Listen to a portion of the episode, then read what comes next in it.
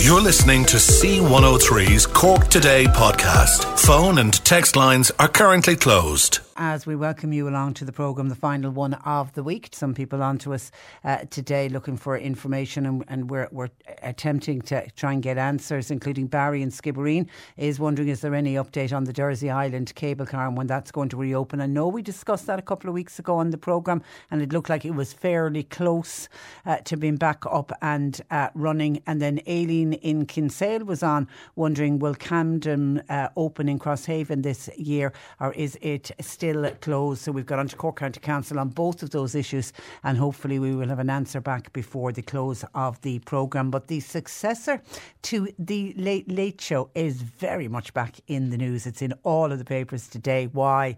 Because you probably heard yesterday Claire Byrne decided to rule herself out as a possible replacement for Ryan Tubridy. As I say, all of the papers talking about it today. And I was reading uh, Kirsty Blake Knox's piece in the Irish Independent and she was pointing out that when Ryan Tubridy announced a number of weeks ago that he was going to resign from the Late Late Show, Claire Byrne came out as one of the favourites to take over the reins. And actually, Claire Byrne did an interview on her radio show immediately after Ryan Tubridy announced that this would be his last season on The Late Late Show. And Ryan Tubridy himself, during that interview, suggested that Claire Byrne, and he suggested it to Claire Byrne, that she would be a good candidate. Now, at the time, she just laughed off the suggestion, but she didn't say yay or nay. And then for the last number of weeks, she's definitely been the bookies' uh, favourite. Now, p- uh, part of that is probably down to the fact that it has been widely reported that RTE are very keen that the next presenter of the Late Late Show should be female. Now, some are saying that's not surprising, given that it's been exclusively been fronted by male hosts for the last uh, 60 years. I think there was only two occasions where Miriam O'Callaghan, and she was only filling in at the time. For the rest, it's been uh, Gay Byrne, Pat Kenny, and then Ryan uh, Tubridy. But yesterday wasn't a great news day for for for the powers that be at RTE because Caitríona Perry announced on social media that she's leaving the RTE newsroom and she's actually going back to Washington, but she's not going back to Washington with RTE. She's going back to Washington with the BBC. So that news uh, came out, and then very shortly afterwards, Claire Byrne decided to announce that she's not in the running for the Late Late Show. She said she wants to spend more time with her family. Now, Claire was quoted yesterday saying, have a young family, I have a very busy home life, and I have a full time job that I love. And right now, that is enough for me. And actually, the comments she made yesterday very much echo what she said late last year when she announced that she was going to stand down from her TV programme, the Claire Byrne live show, that weekly show that she'd been hosting, I think for about seven years. And she said at that time that, look, I have a young family, very busy family life. I just don't have time to fit it all in. And she said at the time that her daughter used to cry every time she went out to work, and that absolutely broke her heart. And so, and I remember, particularly when Ryan Tubridy was suggesting Claire Byrne would be a good fit, and yeah, she absolutely would be a good fit. But I remember thinking at the time, but here's the same female presenter who gave up her own TV show because she has a young family. So for that reason alone, I was always thinking, I can't see Claire Byrne entertaining it, but she's taken some time to think about it, obviously. But she's come out now and said um, uh, no, and and and of course, I mentioned Miriam O'Callaghan had done the show twice Miriam O'Callaghan very quickly distanced herself from the position and said, No, I'm happy doing what I'm doing. I'm happy with my work on prime time. So I'm certainly not interested in, in, in being even considered for the uh, Late Late Show. Now, discussions about the future of the show and the next host has been ongoing literally since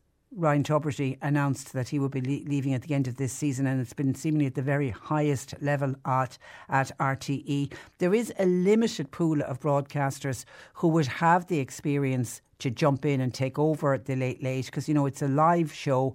It covers a huge range of subjects and it changes in tone constantly. I mean, it can change in tone on the one, you know, if you watch it tonight, it can change in tone from being very light to being very uh, serious to maybe having a political story. So there's a certain skill set that, that is needed uh, for it. So, you know, lots of people were saying Claire Byrne was the obvious choice because she does have that skill set.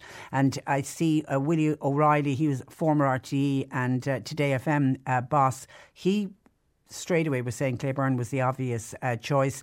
Um, Willie O'Reilly thinks the level of criticism and scrutiny over salaries could well deter many from taking on this particular job. He says it can become slightly toxic. And he was referencing the harassment Ryan Tubridy has faced while out in public. People coming up to you and putting phone cameras into your face and shouting at you. And actually, only saw he was out last weekend. He looked like he was in a newsagent and he got instantly harassed uh, by somebody. And you just think, God, is any job or any wage packet worth that kind of harassment?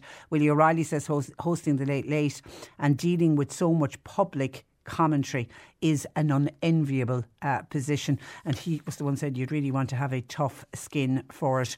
Now, if the broadcaster is keen, uh, if RT are keen that a female broadcaster from within their stable, then there are, are other front runners. There's the primetime presenter Sarah McInerney, and I know a number of our listeners when we first started talking about it pushed forward Sarah McInerney, and she's done really and is doing really well on prime time. There's Angela Scanlon, who's presenting that programme on a Saturday night, Ask Me uh, Anything.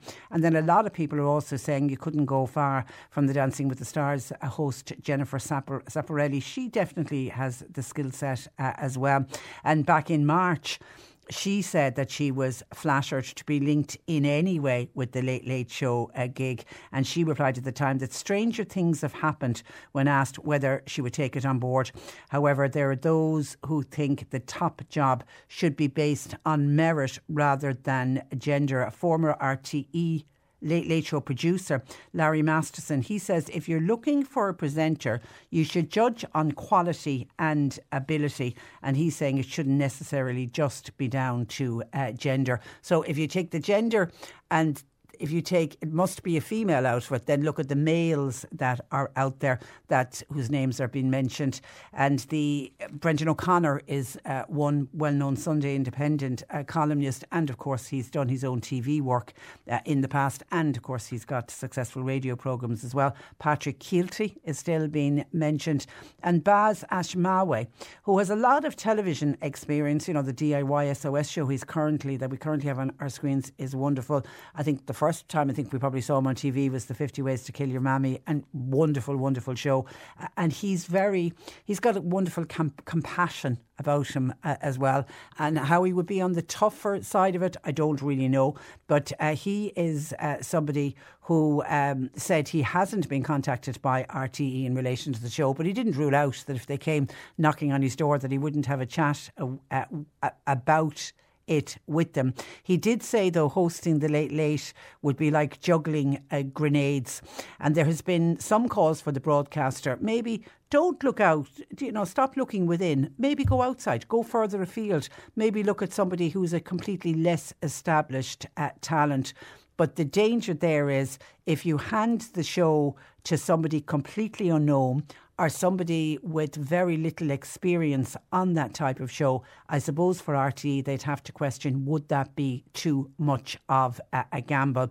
Remember, the Late Late Show on a Friday night brings in huge revenue in terms of advertising, and being too adventurous could just prove a little bit too uh, reckless. But whoever gets the gigs, gig, the producer of what is a juggernaut programme, according to uh, Kirsty Blake Knox today, uh, will have to tweak the programme to reflect obviously the strengths of whoever takes uh, over.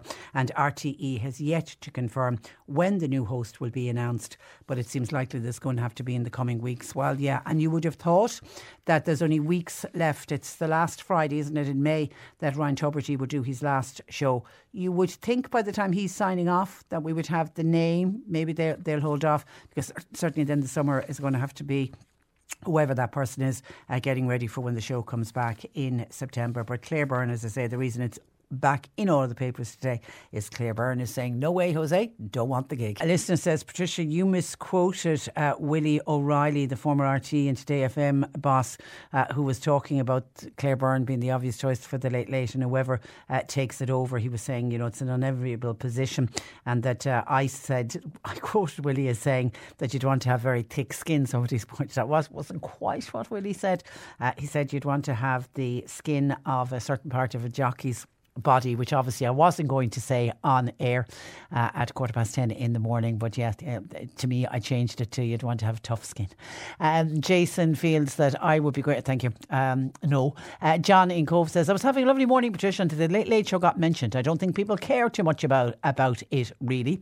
Lyndon from Moy doesn't like Angela Scanlon being mentioned for the Late Late Show as a presenter. She doesn't do it for our Linda in Fermoy. And Monica Youghal is in the same camp. She finds Angela Scanlon's show can be smutty at times and the language unnecessary for TV. But I suppose it's a different format of a show. She says she's really going to shed a tear when Ryan leaves the, the Late Late Show because she found him fantastic. 0818 uh, 103 103. And Michael in Castletownbere is disappointed that Claire Byrne has stepped back from the Late Late Late Show. But Micah says, I guarantee you, Claire knows more than we know. Watch this space. Only time will tell. Email Patricia now with your story or comment. Cork today at c103.ie. Cork today on C103. Now, after a long battle, the Geary family from Ballyhooly have settled their High Court case to get support of a fully qualified sign language interpreter in the classroom with their profoundly deaf son, Calum, to reflect on what they've been through. Uh, Dad, Andrew Geary, uh, joins me. Good morning to you, Andrew.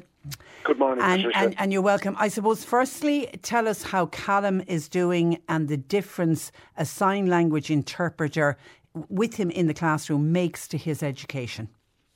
In fairness, uh, Patricia, uh, there was an interim solution put in place as soon as he arrived in secondary school of a fully qualified interpreter being there, and it's had immense potential development for him over the course of the whole academic year. And in fairness to the school, they put a lot of uh, extra plans in place around that, and it's facilitated his learning to the absolute his potential, and that's where he, he's reaching now because he has access to the full vocab and lexicon of whatever's going on in every subject matter, be that history, science, French, or maths, and that's that's what we've been seeking for years. And hopefully, as a result of this, that he's going to have that for all six years of secondary school.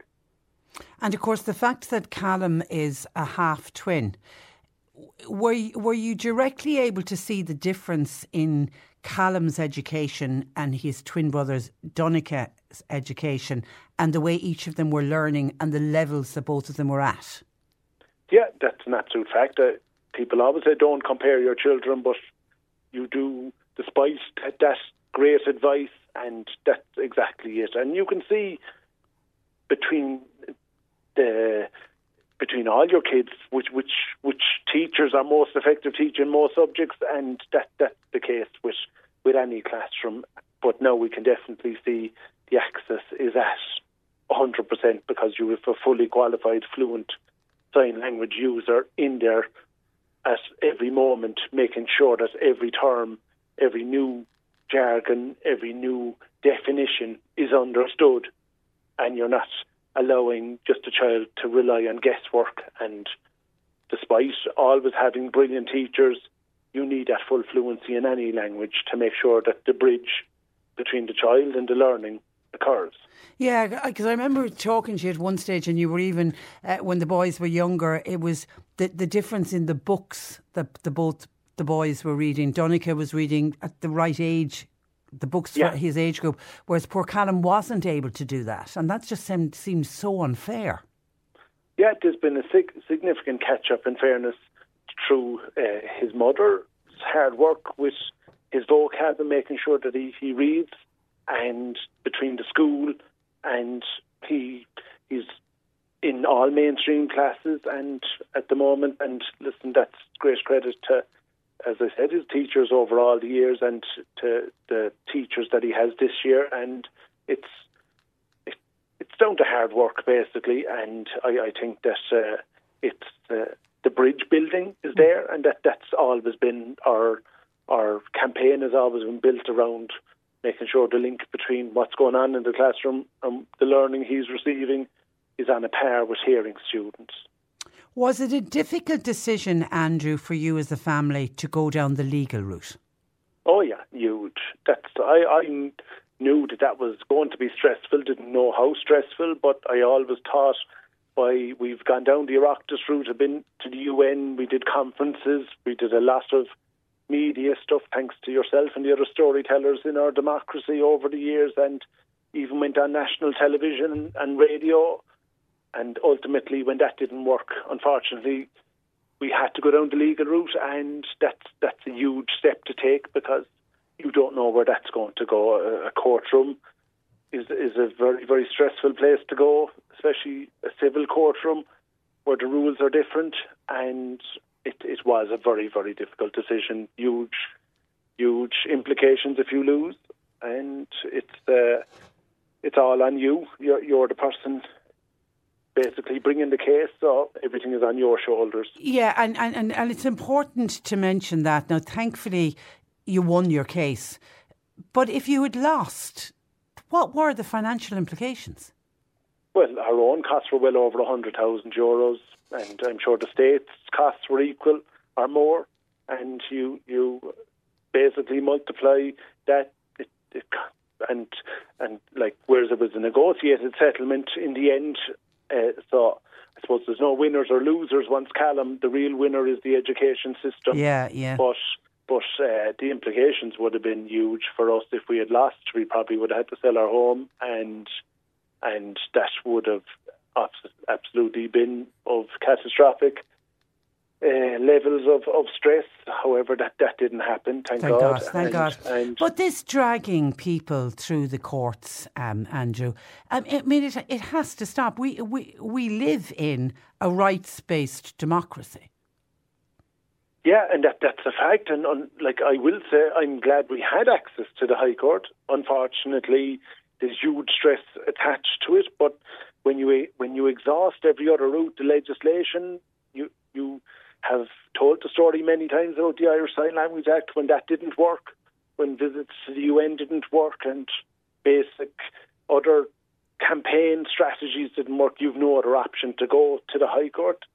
Now the state always defends these actions. There was a show on recently in RTE, I think it was Katie Hannon a few Mondays ago about the necessity, and you look at our real the great liberators and uh, drivers of our time, Vicky Phelan and uh, Sir Smear campaigners, what happened to them, and that was totally wrong. And those ladies are still having to go through the High Court litigation system to get justice.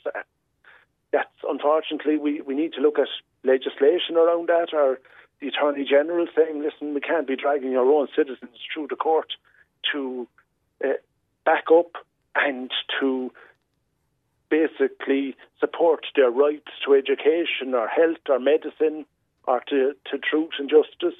And that's what we were taught in our history books that ours was going to be a rights based republic. That's what our the founders of our state told us that they were trying to create for us, but unfortunately it hasn't come before yes. Yeah, it's a shame. It's a shame. You mentioned the Irish Sign Language uh, Act, and, and you were involved in that. I mean, and the, and that that act is. It's now an official language since I think it was 2017. so the yeah. fact that it's an official language, there is a duty to provide free interpretation, and that includes in the classroom.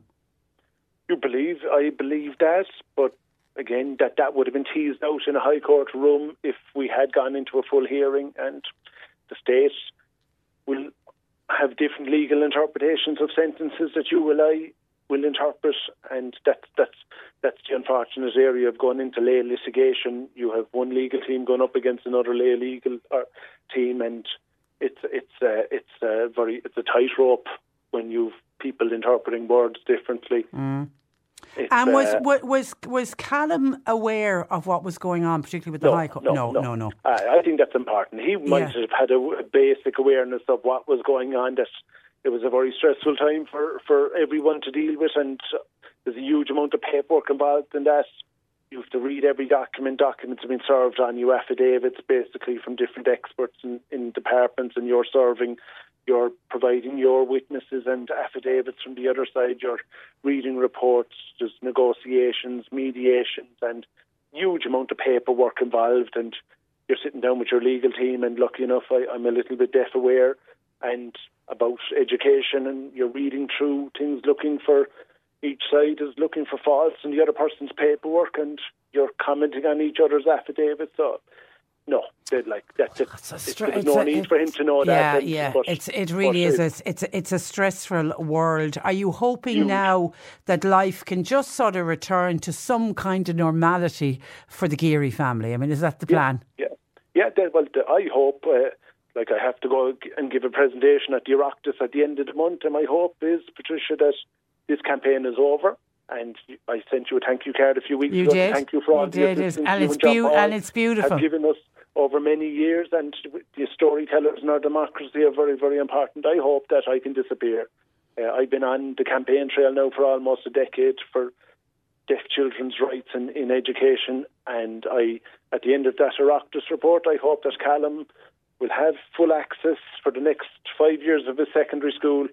He'll go and do what he does when he when he's finished school, and that I can return to being a parent and just doing my forty hours a week at work and just recharge the soul, yeah. recharge the battery, and and, and of course, of course, while this was all about Calum, let's not forget, um, Andrew, what you have done uh, and uh, what your family has done on behalf of all of the other and future deaf children. So you've got to be acknowledged and, and a thank you uh, to you and to, and to Helen and to all of the family to you know to say well done. What what, what you have done will help future deaf children.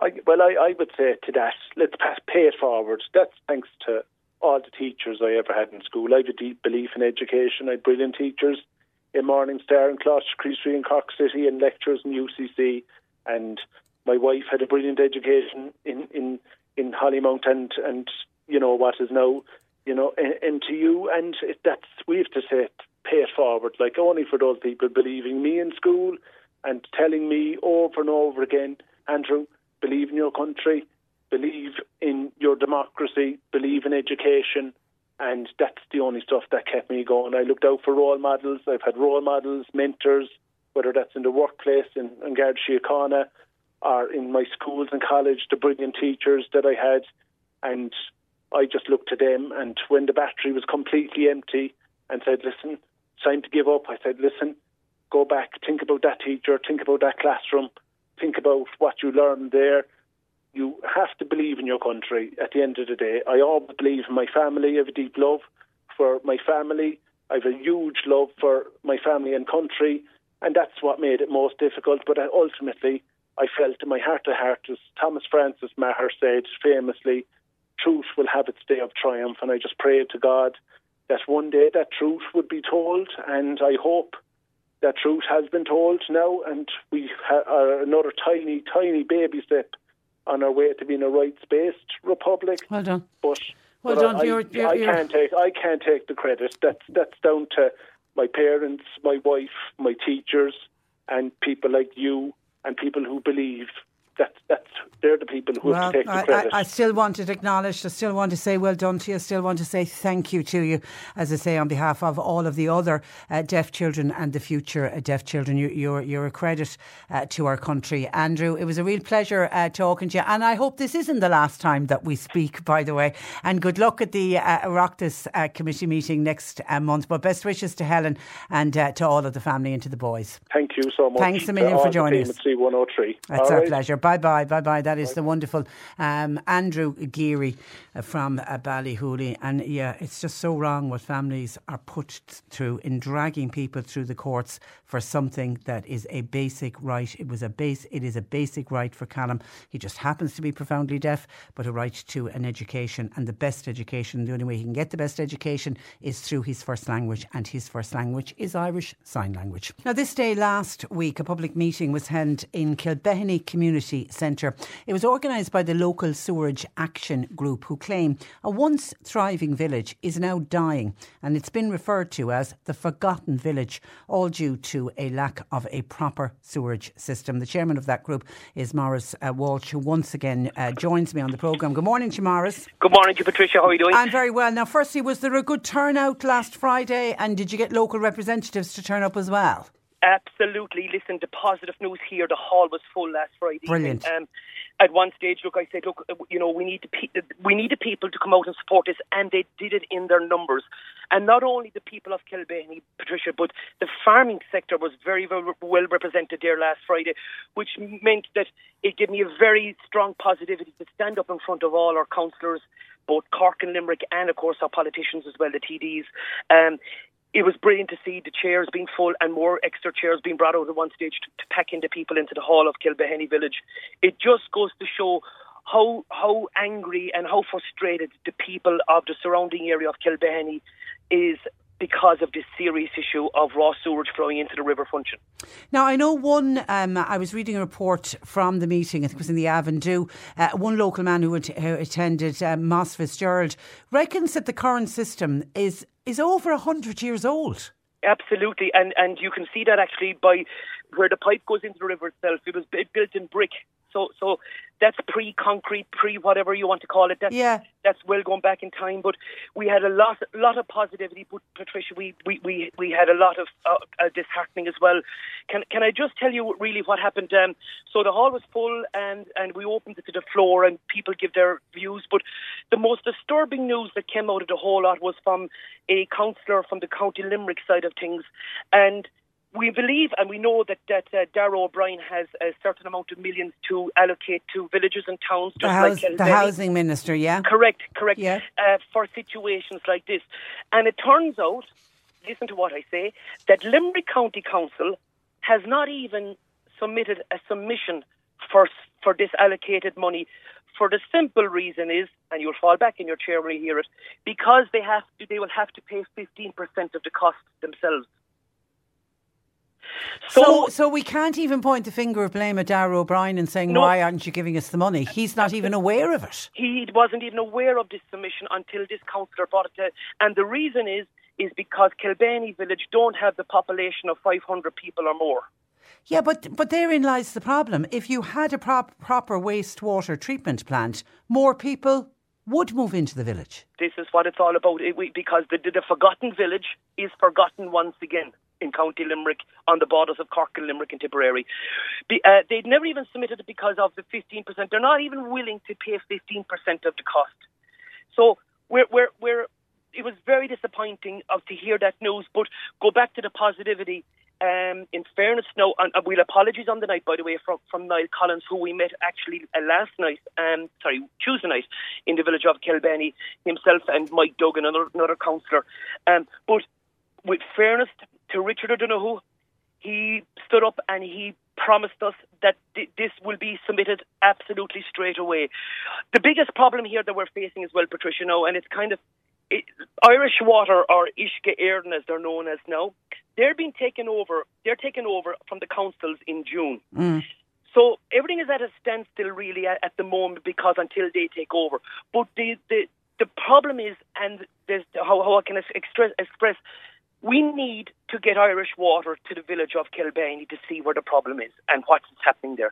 So we've sent out a request to Irish Water. Richard O'Donoghue, actually, his office called back, contacted me yesterday, as so did Niall Collins, to say that they're setting up a meeting with Irish Water to, to get them out to see where the problem is. And, and you see, they're they're they're saying that that it's it's not, it's not on their map because um, yeah every time we contact them they, they say that they're only responsible. I think there's three properties. That's it. Uh, and, and, they they say you know don't know what you're talking about. We don't we don't deal with the wastewater treatment plant in Kilbenny except for this one on the three properties. That's but right. they they need to come down and see how badly affected the village is and why they need to put in a proper wastewater treatment plant. is exactly it and I hope to God there's someone listening from Irish Water to to you this morning and to your programme in County Sound that they need to come out here and, and look, and they'll see themselves. And I'm telling you, as one councillor got empty reaching when he saw what, what he saw going into the river the other night, he said, in 2023, where we see that everybody in the in the country, even in the world, have to do their bit for the environment with their electric cars and their solar panels and you name it, and this is blatantly happening in our village. Now, Patricia, I'm getting slightly worried here at the moment, and, and, and I'll tell you the reason why. We had three, if not four, very frustrated farmers that um, are facing uh, cross compliance inspection with the Department of Agriculture and Food. And I hope and I pray, and I shouldn't probably say this, but I'm going to say it, that it won't get out of hand, that we won't be reading this in the, the Sunday tablets, in, in the newspapers in the next couple of months or whatever, that farmers will take it upon themselves to take action. And I mean take action as in maybe have a drive slow tractor to Dublin, to Dáil with their vacuum tanks, because they're being penalised to the cross with the new CAP 2020 nitrates. And this is happening in our local village. So yeah, yeah. I, I hope. And, there, and there is a massive environmental impact from this wastewater going straight into the river Funchion. What was the story that was highlighted about some people not being able to flush the toilet if there's a flood no. in the river? it will listen to me, and you, I suppose really, and I suppose it's not a laugh, but we had a good giggle on the night as well, where where one uh, person, um, not from the village, but but really close to it, he said you can talk about the environment side of things, he said, and you can talk about the the the, the human impact it has, and and this and that. He said, but he said I like having my pint, he said, in the local pub, and if the river is in flood, I can use the toilet. That's crazy because if they flush, it'll all come back it'll up. all come back up. And is it true that some houses have seen uh, rats and rodents travelling back up the pipes? Not, it's it's hundred percent true. Even, oh. and I, and and would you believe, Patricia?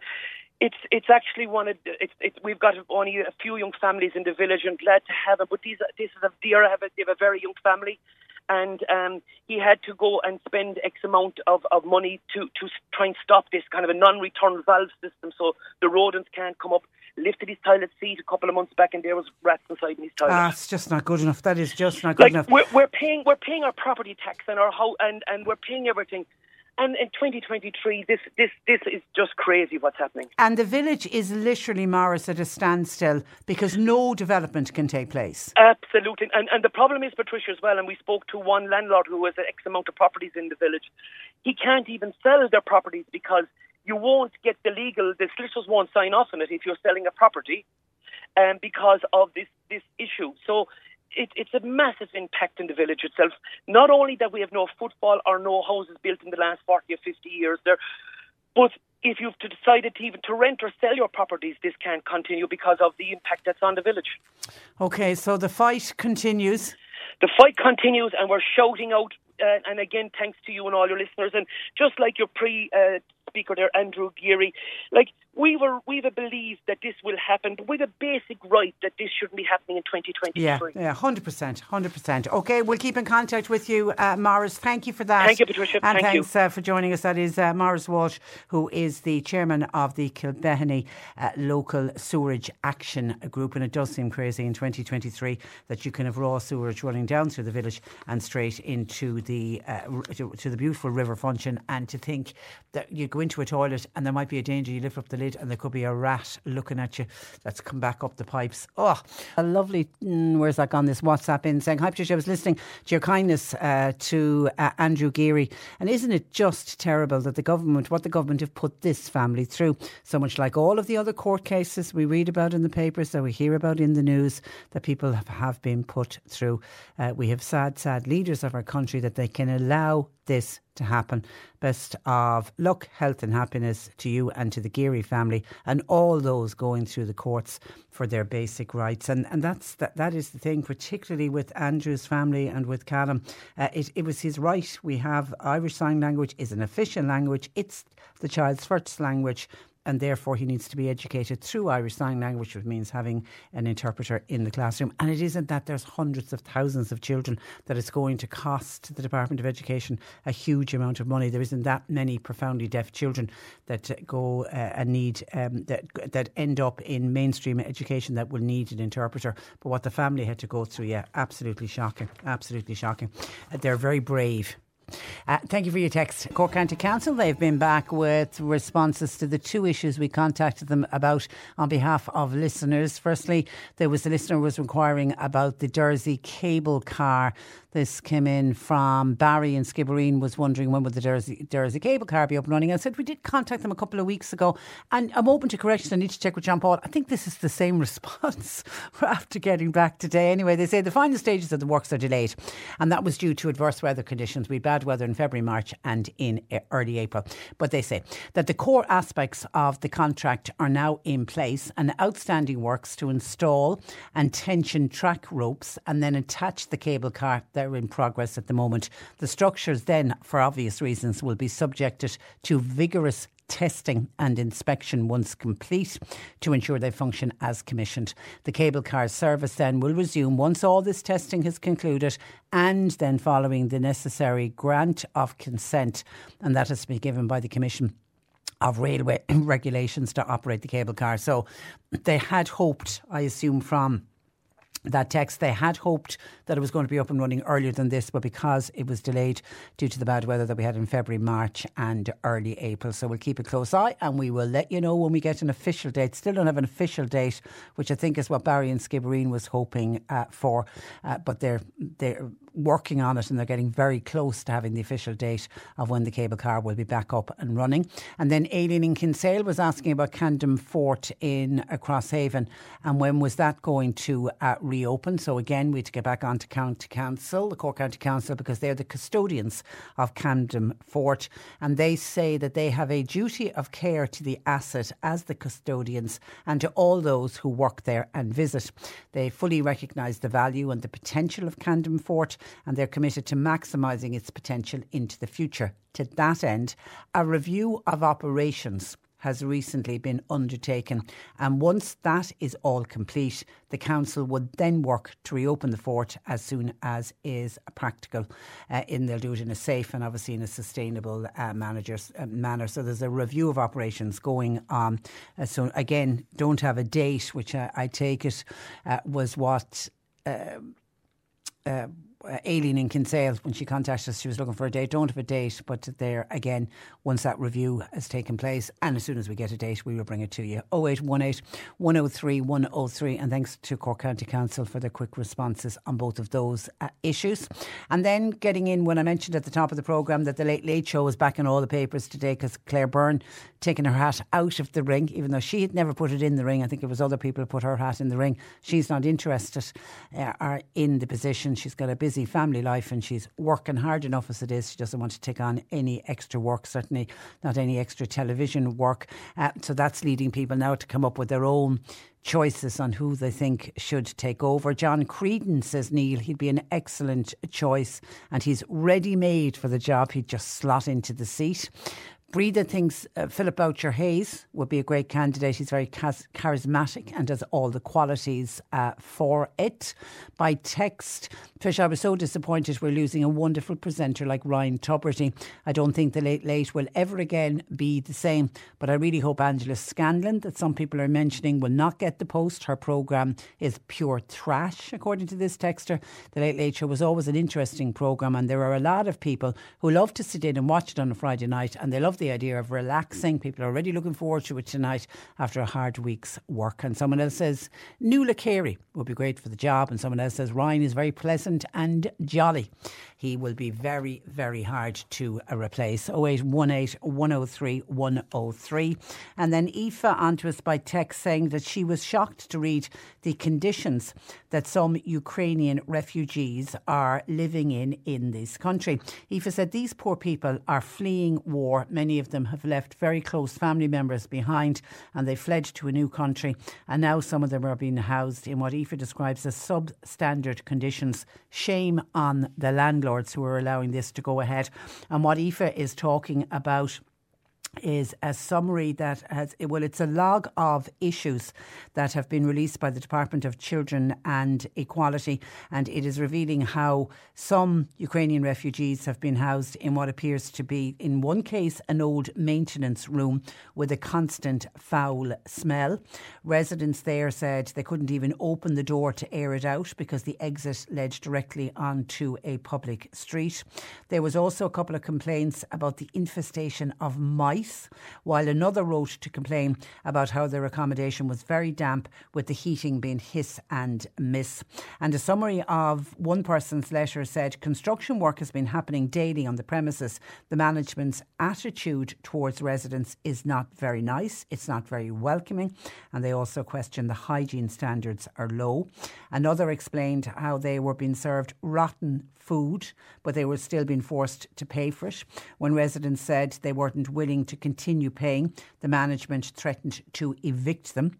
And then multiple Ukrainian refugees and children are becoming ill due to the quality of food that they are getting, with some complaining of stomach aches and other issues. Now, another wrote about unacceptable conditions with residents in tiny rooms, and they were only separated by plywood. One entry into this log of complaints said bad living conditions with constant humidity and black mould everywhere. This is causing some residents to become sick, and in that particular case, they looked for a request to be moved.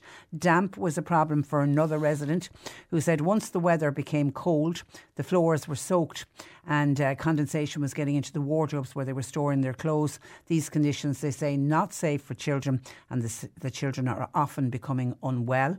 In another centre, uh, some of the refugees said the heating was set to come on for just two hours out of nine, and that was leaving some of the older residents and children struggling with the cold. And discussions with the management had not been successful, uh, according to the Department of Children and Equality's records. One refugee said there was a lot of mould and dampness in their accommodation, with 12 people sharing a single toilet, and the toilet was at the end of the corridor in another centre housing Ukrainian refugees.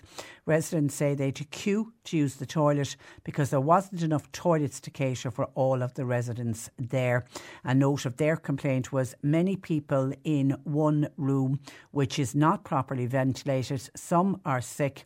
They also complained that there's no appointments at the local GP and they complained that the premises where they're living is cold. Now, the department records also uh, records also detail a complaint about how hot water is only available at certain times of the day, and even when it is available, it's too hot to be used. Someone else complained that the lift in the resident uh, in where they're living has been broken for three months. Now, the Department of Children and Equality say it couldn't release uh, neither the original complaints records nor could they give out the location of the accommodation to which they these complaints were referred to. They said they were just releasing a summary to ensure transparency while preserving the complainant's rights to make a complaint to the department. And when people are making the complaints, they are told they're making it in confidence. So that's why no one's been identified, no names have been identified, or no location where in the country these complaints have come from. Now, a spokesperson said the department can considers all complaints received in relation to the provision of temporary accommodation for Ukrainian rec- refugees and they take the appropriate uh, action. So that's the particular report that Aoife is shocked that we could be allowing people who are fleeing war, you know, they've they've run for their lives and then some of them are living now. Uh, you know we assume that these are just that for the majority of Ukrainian refugees the accommodation is fine but these are the ones that we know there has been complaints about. And you know Aoife's right when she says shame on the landlords because at the end of the day all of those people are living in premises where the landlord or the owner of those properties are getting paid and many would say they're getting well uh, paid. And you know refugees arrive in the in this country should they be expecting good basic living conditions? Nobody's looking for five star hotels, but when somebody is paid to provide this accommodation, then it at least should be up to uh, scratch. And, and just uh, at the summary of the Department of Children and Equality, they did say at the end that the appropriate action was taken. But does that mean that the issues highlighted by the refugees was sorted and rectified. It doesn't say that. It just says appropriate action. So I don't know wh- when these refugees were able to complain about the various living conditions and what was wrong with it. Did the department then send out inspectors or something? And did it get sorted out? It doesn't actually say. 0818 103 103. John Paul's taking your calls. You can text or WhatsApp to 0862 103 103. C103 Jobs. Easy Living Interiors are currently recruiting for a full time HGV delivery driver. Applicants must hold a valid C licence, CPC, and Tacho. Number to call is 021 345550 A full time office administrator is wanted in Kanturk. Now, flexible hours are available, and you need to send your CV to info at multisweep.com. A taxi driver is wanted for the silage season. That's in the Mallow area, 086 0655118. And Ohalo Community Food Services, they're based in Newmarket. They're looking for a full time chef. It's for their busy food centre. CVs, please, to linda.o'connor at johalofoodservices.ie. You'll find all the details and more job opportunities by going online now. Just go to c103.ie forward slash jobs for more. This is C103. Cork today on C103. With Corrigan Insurance's Macroom, now part of McCarthy Insurance Group. Want great advice? You know who to talk to. CMIG.ie. Now, under the Wildlife Act, it is an offence to destroy vegetation on uncultivated land between the 1st of March and the 31st of August, and that comes into play every year. But what does the law mean for gardeners when it comes to trimming or cutting back their hedges? Resident gardener Peter Dowdall uh, joins me, and also on the line is Amy Adwin, who is uh, an ecologist. Uh, good morning, Peter, and good morning, Amy. Good morning, Patricia. Good morning, How Trish. How are you? I'm, morning, ver- I'm very well, and you're both very, very welcome. Now, Peter, to you first, because you know we do our weekly slot, our weekly gardening slot, and every single year this comes up. Can a person cut a hedge in their own garden during this period, from the first of March through to the thirty first of August? There was a clarification issued by the government last year.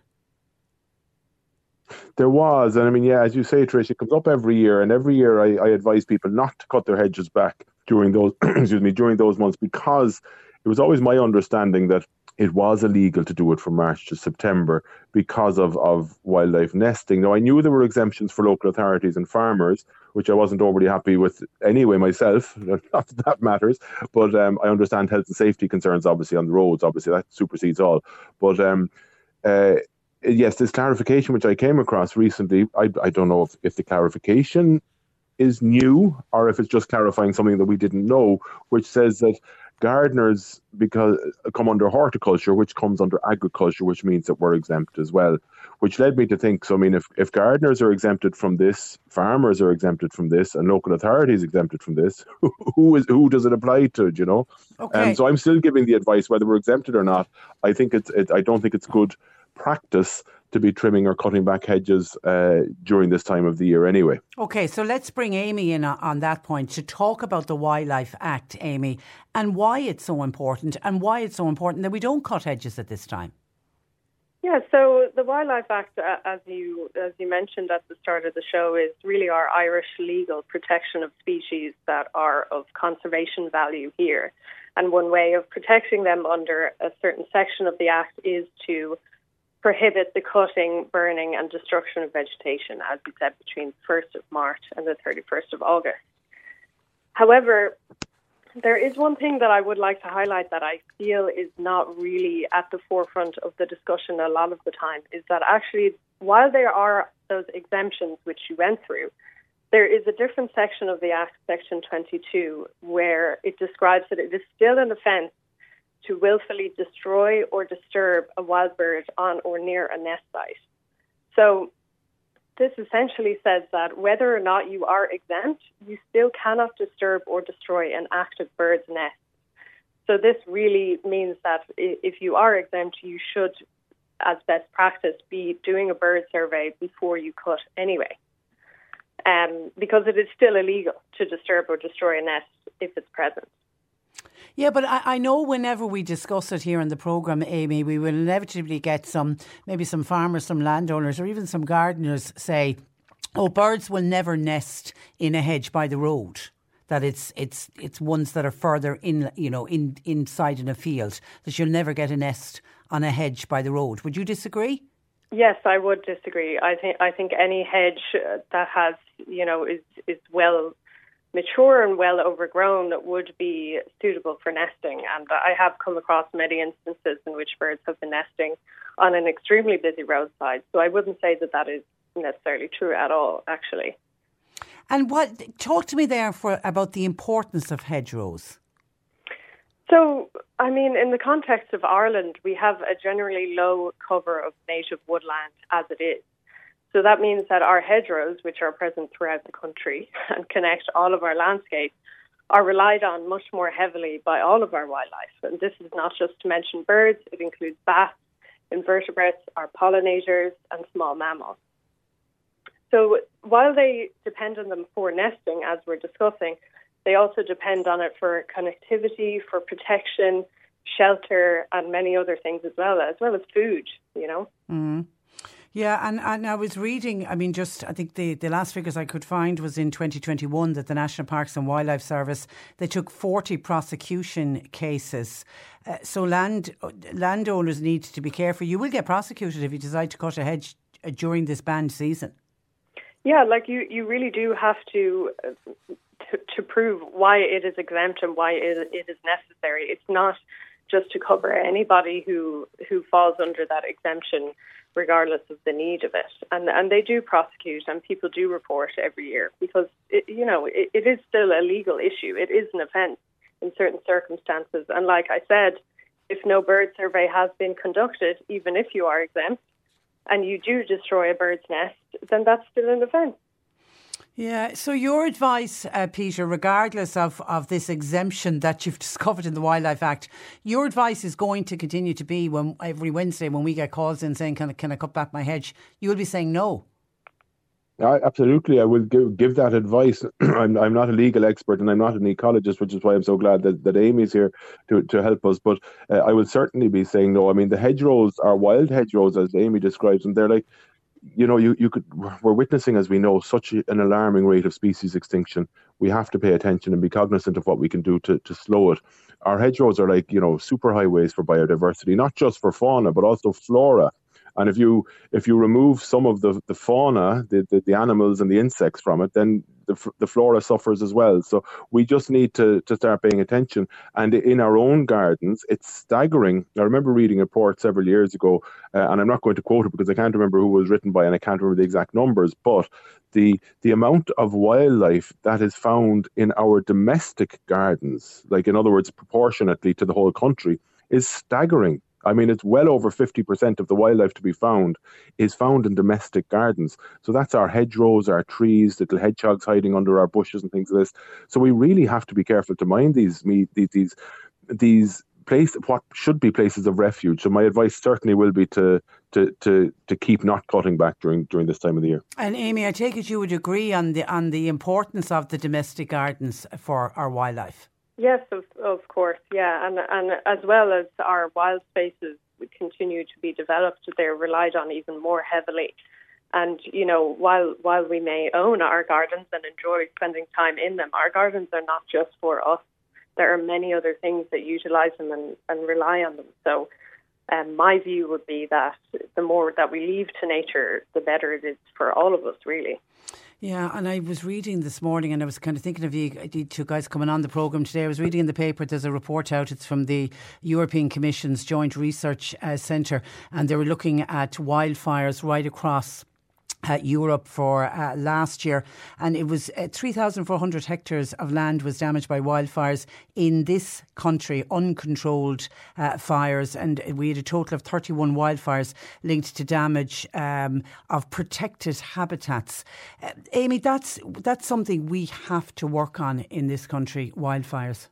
Yeah, it's it's a huge problem, and it's as you said, it's increasing every year, and it's affecting a lot of our habitat. I mean even just Killarney National Park in the last two years has suffered greatly from this. Um, it is something we need to get under control. We need to be better at. But I will say that I do think the enforcement of these laws is really dependent on funding for the national parks and wildlife service and all of that to keep this running. You know, we, we need a lot more funding than we have now to be able to ensure that these things don't happen and get controlled much more efficiently. And of course, we know the season for wildfires in Ireland in March and April. Of course, it comes in just before this uh, ban kicks in, and and it's it, it's the this, it's the practice of this illegal agricultural burning, particularly of gorse and heather in the upland areas. We need to find another way of doing it. Of course, of course, and and not to mention, you know, we've been talking about birds nesting in hedgerows, but one of the the birds, the, the types of birds that are most at risk are actually ground nesting birds. And they would, would start their nests in March and, and they'd be burned. Their eggs would be burned and it happens it happens all across this country and you know even really rare and protected birds like the hen harrier and stuff like that they're they're really struggling and this is is really not helping. Okay, we all have a role to play, even in our own little domestic garden. Um, Amy, listen, a pleasure speaking to you. Thank you for that. Peter, we'll speak with you again next Wednesday.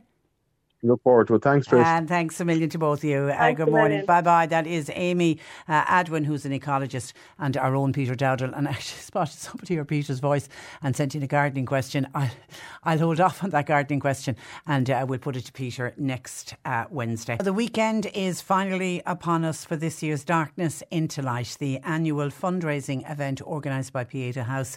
To preview this year's walks, I'm joined by John Mansworth, who's one of Pieta's community fundraising executives executives. Good morning to you, John. Good morning, Patricia. How are you? I'm very well, and you're welcome to the programme. Do you know how many locations are going to be staging events this uh, this year nationwide? Nationwide, um, but, but, there's nationwide, then you have a few abroad, so you, probably about 200 venues, and you have 23 of them in Cork. Yeah, it's incredible the way it's gone overseas as well, isn't it? Brilliant. It's, it's, it's absolutely fantastic where they're going overseas. Um, it's just a, a lot of expats taken up on the the concept of the walk and the kind of what the what the walk is for really. And 23 here in Cork. That's is, is that a, that's a huge number, isn't it? It is. It's a, it's a huge number. It just shows you how many communities want to participate in the walk. Um, everybody everybody seems to want to have a part of this because it's such a good cause. And are, and each individual area then that organises the walk, are, are you very much dependent then on local committees and they organise the different events. Is is that how it operates? Yeah, it, it's all local committees down here. We I, have a committee down here, about fifteen or sixteen dedicated people. We're at this. We were planning this since about last October, and it's just it, it, it's again, it's like a wedding. There's only so much you can you can do until the day itself. So we're all busy working away today now just to get everything prepared for the crowd tonight. Yeah, you're. I should have mentioned at the outset. You're you're involved in in in the Cobh uh, one, but of course these events they're all about. Uh, you know, one of the main things is is to raise funds uh, for Pieta.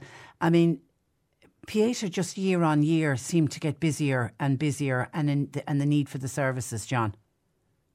It's yeah, it, it just it just seems to grow, and I think that's that's kind of testament to Pieta and the kind of the, the, standard and level of service that they're providing. I think one of the most important aspects that people need to understand is that it's it can be self referral. Like if you need to go anywhere else, you need a GP referral to get into most other places.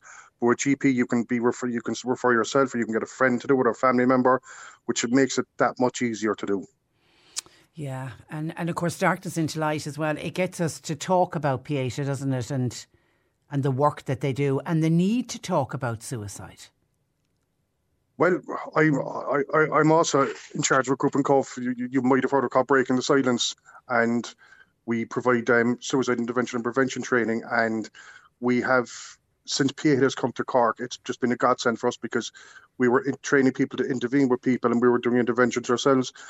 And we had we were struggling to get people seen. And ever since December 2013, Pieta opened in Cork, and ever since it opened, it's just transformed where we can send people because it's just it's it's such a kind of engaging service. It's such a personal service with Pieta.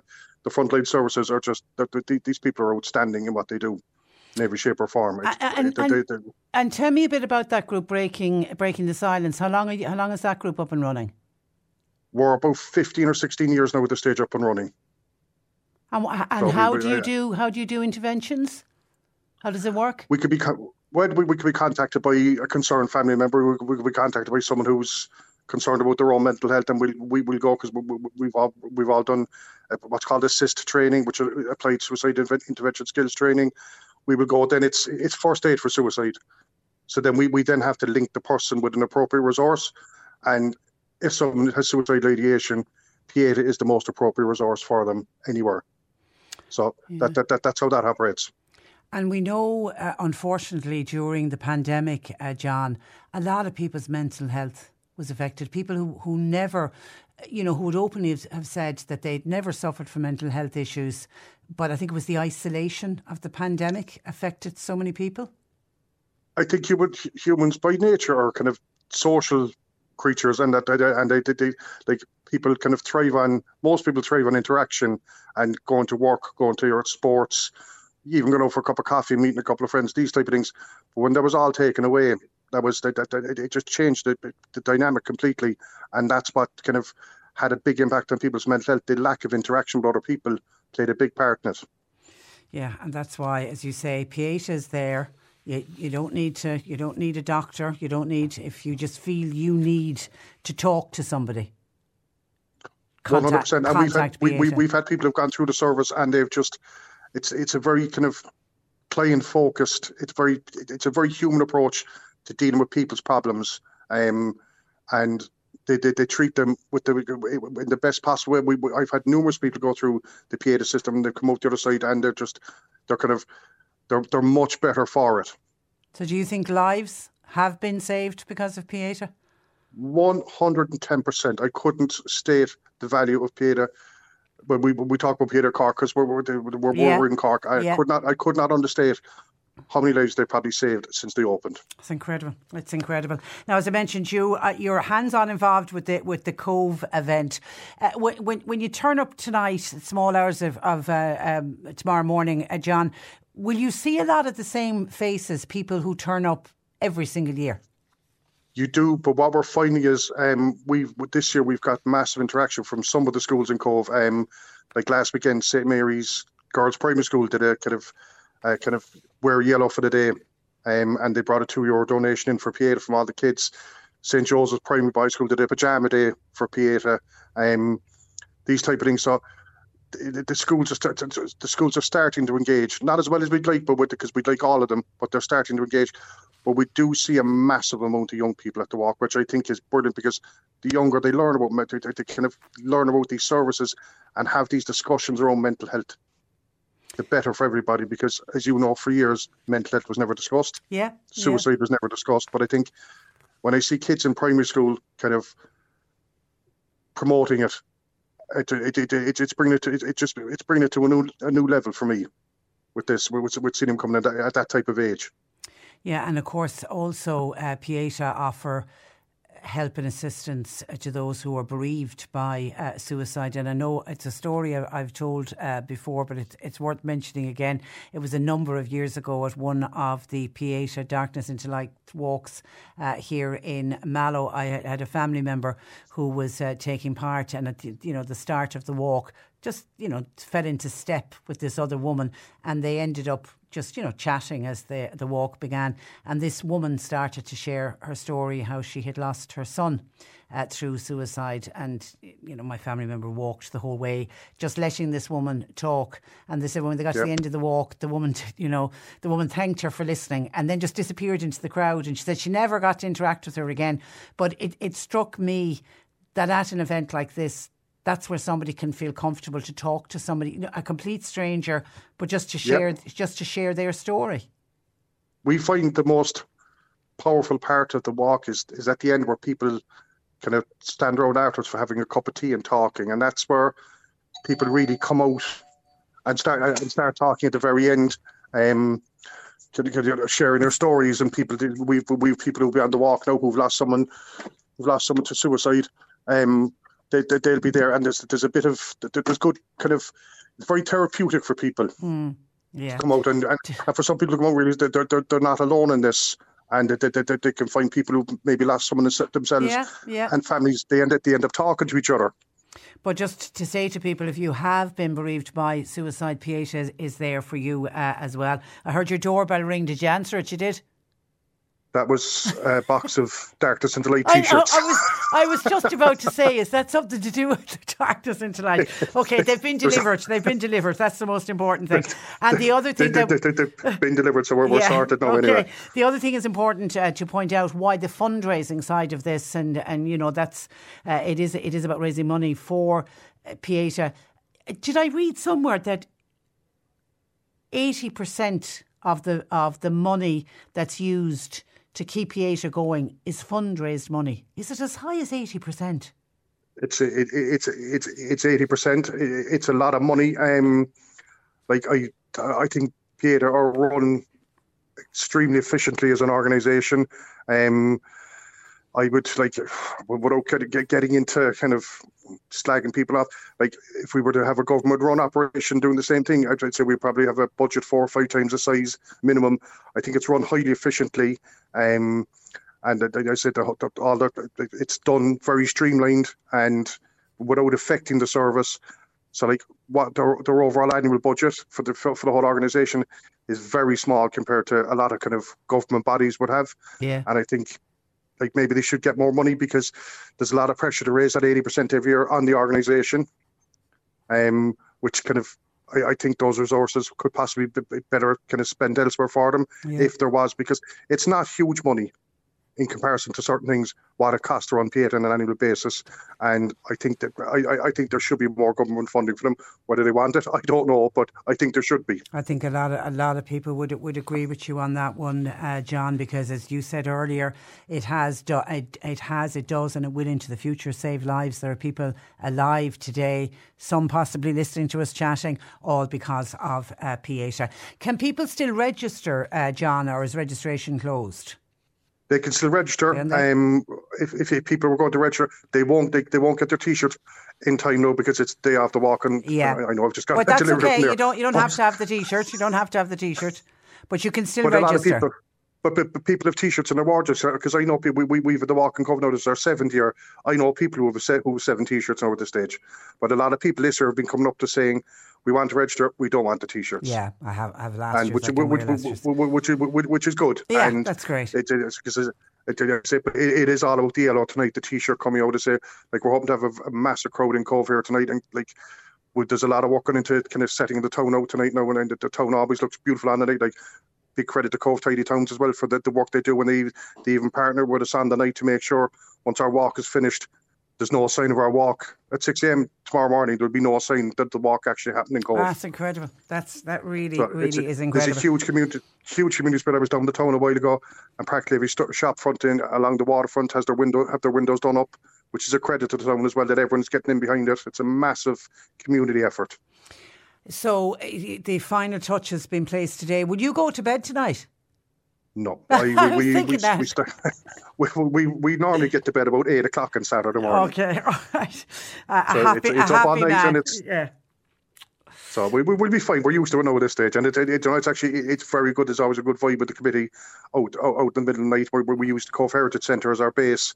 Um, for the night, so they they kindly give us themselves in Kilkenny shop kindly give us the, the, the venue every year and stuff like that. So it's it, we've a beautiful venue which kind of starts in the waterfront and ends around coming around the cathedral. The cathedral put out a big massive kind of fire at the front, and um, down down along the waterfront again. It's it's a spectacular venue for the walk. It really Well- kind of the Cobh really lends itself to the to the walk. It's such a pretty town. It's just perfect for it. And then as the darkness and then the day breaks and you're into the you're into the light. Listen, darkness. So if you want to come down, if you Yeah. want to come down next year, you're more than I, welcome. I, you know, I might just consider that at darknessintolight.ie. There is still time if you would like to uh, register. And as John mentioned, there are 23 uh, locations here in Cork Ballincollig, Ballyvourney, Bandon, Bantry, Blarney, Castletownbere, Clonakilty, Cobh, that we've just been speaking about, Drinagh, Dunmanway, Fermoy, Inchigeela, Kanturk, Kinsale, Macroom, Mallow, Midleton, Mitchelstown, Schull, Sherkin Island, Skibbereen, UCC, and Youghal. No matter where you are across Cork City or County, you are very close to a Darkness into Light uh, walk. John, we wish you the best of luck with the walk uh, tonight and to everybody taking part. But thank you for taking time out to talk to us today. And thanks a million, Patricia. And hopefully we'll talk to you again next year at some point anyway. Please God, please God. Thanks a million. Bye bye. Bye bye. Cheers. That Bye-bye. is uh, John Mansworth, who is Pieta's community fundraising executive in Cobh. Good luck to everybody taking part. We're talking about the darkness into light, and I was reading out the 23 areas where uh, darkness into light walks are going to be happening uh, tonight, um, tomorrow morning, into the early hours of Saturday morning. Somebody has said, Patricia, Castlehaven Union Hall, Foróige are holding a darkness into walk light in the AM, leaving Castlehaven GAA grounds at 5 a.m. and they hope to finish at Knockdrum Fort, overlooking Castletown's End Harbour. So there's one that wasn't on our list. Thank you for that. And somebody, uh, I'm assuming Mary is going to the Darkness into Light walk in Mallow and is wondering, Patricia, will food capers be open tomorrow morning for the cuppa after the walk for the cup of coffee? They normally uh, do. I don't know if there's anybody involved with Darkness into Light in the Mallow area. Are food capers planning on opening? They normally do. I, I, I know they have done in the past. If anybody can let us know, please. Uh, Mary's worried about her coffee at the end of the walk, and a cup of coffee or a cup of tea at the end of that walk would be great. 0818 103 103. Now, just on other issues coming in, Michael, uh, this came in um, earlier on, and it was something actually I was following online yesterday, and it's um, Michael writes. It's great to learn.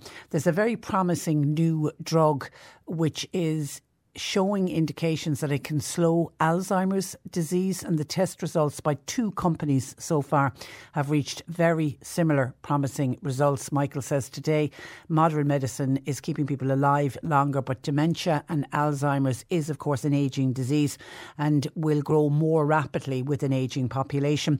And of course, it will come with a cost. At the moment, the cost for carers and sufferers is currently costing around 1.5 billion a year to treat. So we need these breakthroughs as soon as possible. Michael says hopefully this new breakthrough will be a very welcoming uh, turning point. Yeah, and I was reading up about it yesterday, and it's been described as um, the the first, we're on the cusp of the first generation of treatments for Alzheimer's disease, and it's the first one in the world uh, with this new drug. For, and it's, it's it's been found to slow cognitive and functional decline and early results. Uh, I know one of the drugs, Michael speaks about two, but one of the drugs has been made by the drug company Eli Lilly, of course, which has a base here in uh, Ireland. It has showed that their drug reduces the rate of cognitive decline of Alzheimer patients in a trial by anything between 27 and 35 percent. I mean, that, that, yeah, and you know, this is the start of this generation of treatments for Alzheimer's disease, and it is so, so uh, welcome. God bless all the scientists and the research people that work on those breakthrough. Uh, breakthrough drugs. Uh, long may they continue. 0818 103 103. I had been talking about the late, late earlier when I mentioned the Claire Byrne has ruled herself out. What a very funny tweet has gone up this morning from Sarah McInerney because she's the other RTE presenter who's been named now. And of course, as soon as Claire Byrne said, no, I'm not interested, suddenly money was moving to Sarah McInerney. Well, Sarah McInerney has tweeted today, I'd like to confirm, I'm not taking over the Late Late Show from either Ryan Tubridy or James Corden. So she's ruling out going stateside as well. Though she says the prospect of grilling young children over their toy choices every December would be enticing. I've let RTE management know a couple of weeks ago I won't be throwing my hat into the ring. There's an election coming, maybe next year. Prime time and drive time will be at the centre of the coverage. Like all political nerds, I can't wait. And she'll on to say the Ryan Tubridy's done an exceptional job and uh, she'll miss him on Friday night. So there's another one. Uh, they're just they're dropping like flies. Is there anybody left that actually wants this job at this stage? Maybe that's what RT need to do. They need to start asking who wants uh, the job. 0818 103 103. Hi, Patricia. I'd like to highlight the state of a road on the Beara Peninsula, especially a, stre- a stretch from Ross McKeown. It's absolutely shocking. The amount of HGVs that have to travel on that particular stretch of road from Castletownbere, this obviously is related to the fishing industry, and nothing's been done to these roads for years. Maybe you could highlight this to Cork County Council. We all talk about cruise liners visiting Berehaven Harbour. It seems to be the safest way to visit at the moment. Thanks, love your show. Kind regards, uh, Michael. And, and only this week, Michael, and I don't know if that's what prompted your text, we've been talking about roads and the conditions of roads with our own council engineers saying they're doing their best, but their hands are tied because the funding isn't there. We're totally underfunded when it comes to looking after roads, particularly roads in rural areas. 0818 103 103. I mentioned refugees and the uh, Department of Children and Equality showing and highlighting some of the complaints that have come in from uh, refugees. And we know we have a problem housing refugees at the moment. Well, Bill in Clonakilty has a suggestion. He says, all along the west coast, there are thousands of mobile homes, he says, lying idle. Many of these mobile homes are close to all of the amenities. Could the powers that be not put a package in place for those who are not using their mobile homes all of the time? That they might actually offer them, they could be used to house refugees. It would give a little bit of respite until the current situation gets sorted. And now, now he's saying that, you know, it won't work for everyone, but he says there are people who don't even use their mobile homes on the weekend. He said he spoke to one mobile home site operator who says there's at least seven mobile homes in his particular park that is sitting, sitting idle and nobody visits it. And he says if you look at County Cork, County Kerry, County Clare, County Galway, there are a number of caravan parks and mobile home uh, sites around the country, parks around the country, and could we look at maybe moving some asylum seekers there? Listen, anything that can solve the problem that we have at the moment, and particularly when we have this 580 international protection, they're not they're not Ukrainians, they're people who are coming here trying claiming trying to claim asylum. Some will be successful, but some, of course, will not. But we know we have up to some day earlier this week, there was 580 of them that the government wasn't able to give accommodation to, and they're sleeping rough. They're on the, they're on the streets, and of course we know a case. An Afghan teenager took a case, and the our government have been found in breach of the rules and regulations governing the EU and governing the UN on how we have to look after asylum seekers. And there could be huge compensation claims from this particular, this one teenager and all of the other asylum seekers who haven't been, who can't get accommodation when they arrive here. So, yeah, and I imagine they're scrambling in all of the various government departments trying to find solutions as quick as they can. Now, we discussed the Wildlife Act uh, earlier with Peter and with Amy, an ecologist, and how important the Wildlife Act is. James is in Cloyne, and James actually works as a gardening contractor, and he said he was all, he always cuts hedges in households during uh, the season. He said the reason for it is people are contracting him to do it because they want their gardens to look look really nice for the summer season. But he said he also has been cutting hedges on road sides. But he said after listening to both Peter and Amy, the ecologist, he says uh, I might reconsider cutting them uh, again. He said I'm due to go back cutting uh, hedges. Well, I think I think you know the point that Peter was making under the under the Act there is an exemption for gardens, but you just, as Amy says, you'd be better off if you could leave it uncut for now. But you need to do a cheat called a bird survey. You need to look in the hedge and make sure that nobody is nesting before you get out and start cutting it. Because Tommy in Dunamore says surely it's better to have roads safer for traffic rather than drivers constantly swerving to avoid branches, and that can and does lead to serious accidents. I think safety must come first, uh, regardless of what effect it's having on wildlife. And if it's a safety issue, hedges should be cut all year round. Well, under the Wildlife Act, if, if it is if it is a potential hazard or it is a road safety issue, then yes, you are allowed to cut the hedges. Tom in Bantry said swallows nest in the back end of his house every year. So yeah, not all birds nest in hedges, absolutely. But he says he hasn't seen them yet, and they're the same when swallows nest in your house, it's the same family as swallows, isn't it? I love the idea that they come back uh, every year.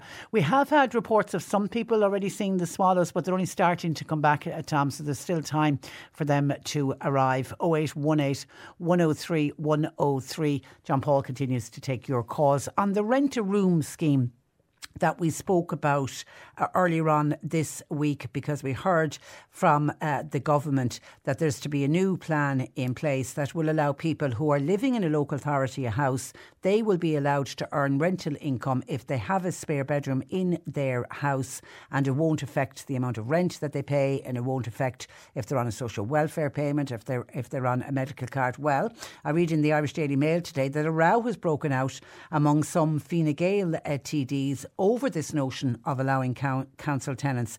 They could earn up to 14,000 euro a year by renting a room in their house. Now, the, the thought plan behind this, the government stated earlier on in the week that it hopes it could free up about 28,000 now they're saying 28,000 homes, but what, they what they mean is 28,000 rooms, which means 28,000 people technically could be housed if a lot of people go for this particular scheme. However, some members of Fine Gael are raising concerns about the move, and seemingly, according to the Mail, this came up at the parliamentary party meeting earlier this week. Emer Higgins, she's a first time TD, she confirmed that she raised the matter at the meeting. Speaking to the Irish Daily Mail, she said, I think the rent a room scheme is fantastic, particularly when you have an older person or houses that are under occupied. Uh, and she said, I do want to see it extended. But she said, we need to be careful when we are considering the eligibility criteria for the social housing tenants. Now, the government say that there are 140,000 council homes around the country and they reckon somewhere between 14,000 and 28,000 are what they say are underoccupied. That might be a single person living, maybe a widow or widower living in a three bedroomed house. It could be a couple who are living in a three bedroomed house. They're only sleeping in one room, so there's two spare bedrooms. So they reckon somewhere between 14,000 and 28,000 and in local authority. And they are the homes that they are targeting. Now, one TD pointed out that some councils have not been able to collect the rent that is owed to them by the council tenant and that it would not be fair and it would be a bit of a slap in the teeth to the council if that same person then will be allowed to rent out a room and that person will be allowed to earn up to 14,000 euro a year tax free and yet they're not paying their rent to at the council. So one person is saying if you're going to do it, it has to be done in a fair way as possible. It's understood that members of the Fine Gael Parliamentary Party spoke out against the, the scheme. There was those for, there was those uh, against, but there was no widespread agreement about the various uh, remarks. With a Louth TD, Fergus O'Dowd said that he had strongly argued in favour of the extension of the scheme. His point was if council houses are under occupied, then it is a great quick fix and it should go ahead. However, he says there has been long mooted tax breaks for landlords They've never materialised. And now he said we're going to turn some people, some council tenants, into landlords, and they're going to be getting very generous tax breaks because they'll be allowed to earn the 14,000 and not have to pay tax. So you can see how landlords who are always claiming, and we've heard from some of them on this programme, that half of what they take in in rent goes back to the taxman. So they're going to be really, really annoyed about it. Now, both the Taoiseach Leo Varadkar and Kieran O'Donnell, Kieran is the junior housing minister, said details of the scheme have not yet been fully worked out and that they will take all of those concerns into consideration when drafting the eligibility criteria of the bill. And they do point out if you are in rent arrears, then this scheme you shouldn't be eligible for it. Another member of the parliamentary party said there was concerns concerns about the fairness of the scheme, with some tenants paying as little as 50 euro a week in rent when their neighbour who could own their property and is paying a huge mortgage would be paying much more. And I saw that Danny Healy-Rae. independent uh, TD for uh, Kerry. He was speaking on Radio Kerry uh, yesterday. He also criticised the scheme. He said they are trying schemes like this with no input or back ground work with councils. He said it shows to me that they're not in the races at all. He said there's going to be a lot of work involved in order to get this scheme up and running and who's going to operate the scheme, which is something I hadn't thought about. Danny Healy-Rae is probably right. I'm assuming they're going to have to bounce it back to the local authorities in, in each of the different areas for them to operate the schemes. But there's going to have to be a lot of I's dotted and a lot of T's crossed. I mean, I do think, I do particularly think that point about if somebody is in arrears in their rent, then it is galling to think they would be allowed uh, to earn money. But you are going to see landlords are going to start kicking off in the private rental market saying, well, how come somebody in a local authority can rent a room and get 14,000 tax free, and yet I've got to hand over so much of the money I'm making in rent has got to go to the taxman. And I know when we started talking about this earlier on in the week, when it first got mooted, we had a number of people uh, contact us saying that it was very, very unfair on people who work really, really hard or who have have a house full because they've got an adult child who can't leave because they can't afford to rent, and yet suddenly other people who've just happened to have an empty nest will be able to make money. So there's a lot of division out there over this uh, issue.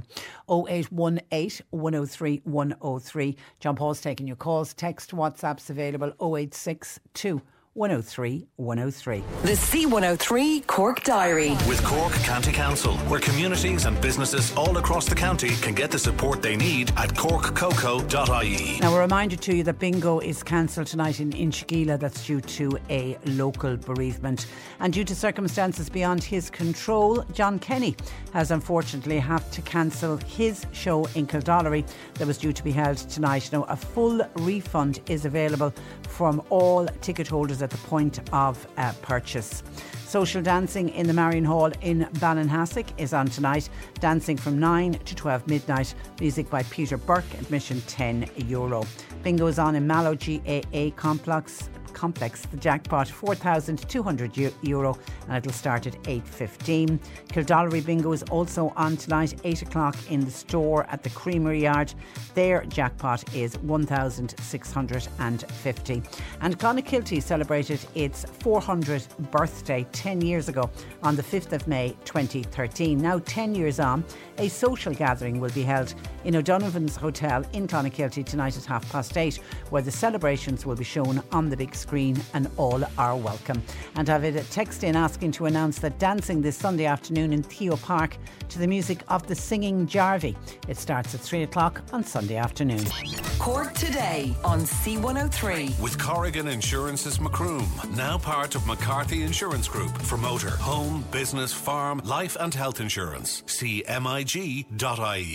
Now, US Army veteran Don Graves celebrated his 98th birthday last Wednesday, and it was always his wish to spend at least one of his birthdays here in Ireland. So he arrived into Ireland last weekend. He's a huge fan of Irish music, and he sang parts of When Irish Eyes Are Smiling and Sweet 16. And this all took place at a little party for him at the White House in Kinsale, obviously very aptly named for an American to celebrate his birthday. And the the reason that this story all came to light was he took part in a podcast called Last Letters. And they discovered that this 98 year old man had a kind of a bucket list to come to Ireland. So they set up a GoFundMe page to bring Don Graves, who is a World War II Iwo Jima veteran, and he's probably one of the last Iwo Jima veterans uh, left. So they set up the GoFundMe page, covered the cost of it, and travelled with him uh, to Ireland. So the crew they they visited places like Gougane Barra, they took him to Collins Barracks, and our reporter Mairead Tuig managed to spend some time with Don while he was in Ireland, but particularly when he was in Kinsale, and she was asking him about his love of Irish music. And we've a lovely little piece here. My thanks to Mairead and to John Paul who put this together, where Don begins with a bar of a song. When Irish eyes are smiling, show it's like a morning spring. In your lilt of Irish laughter, you can hear the angels sing.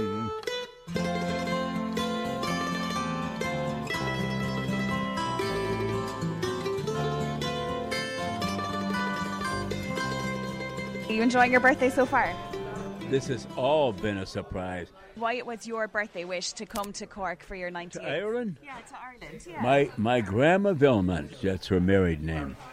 She was all Irish, and if you don't believe it, I got the shillelagh many times.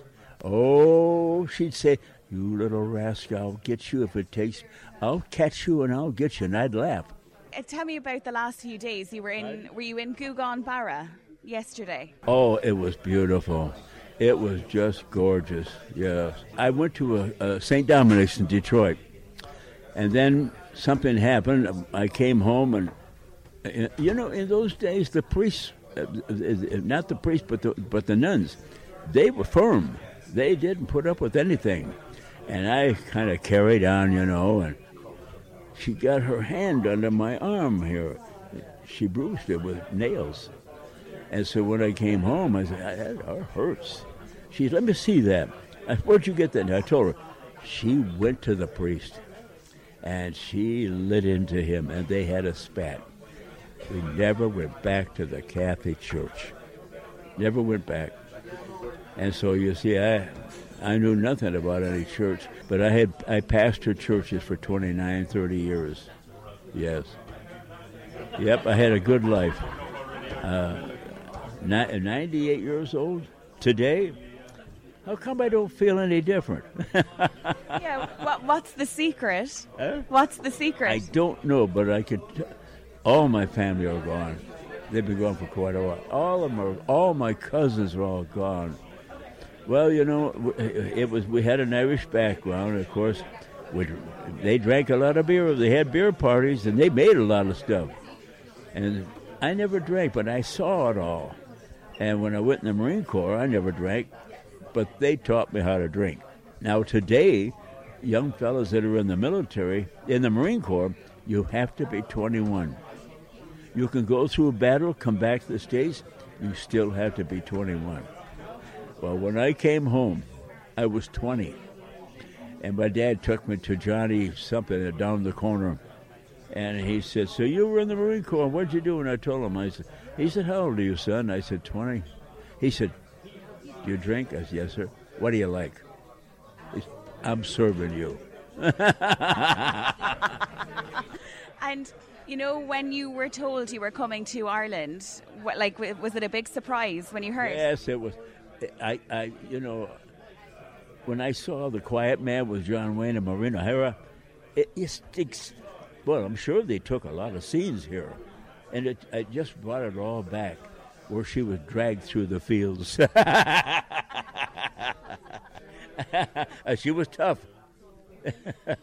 it was, and I'll never forget the final scene. They have the big fight, biggest fight Hollywood ever recorded. That John Ford, he knew what he was doing. Well, he he and Vic McLaglen, they finally made up, and they wound up at a pub, and they were coming home, and she was fixing supper, and they got their arms around each other, and they're singing, and they walked in the house, and McLaglen stands up and he takes his hat off. God bless everybody in this house. I was a fan of Bing Crosby. Well, he's Irish. And he did a lot of Irish songs. And then uh, Morton Downey, I followed him, and I learned the Irish songs, you know.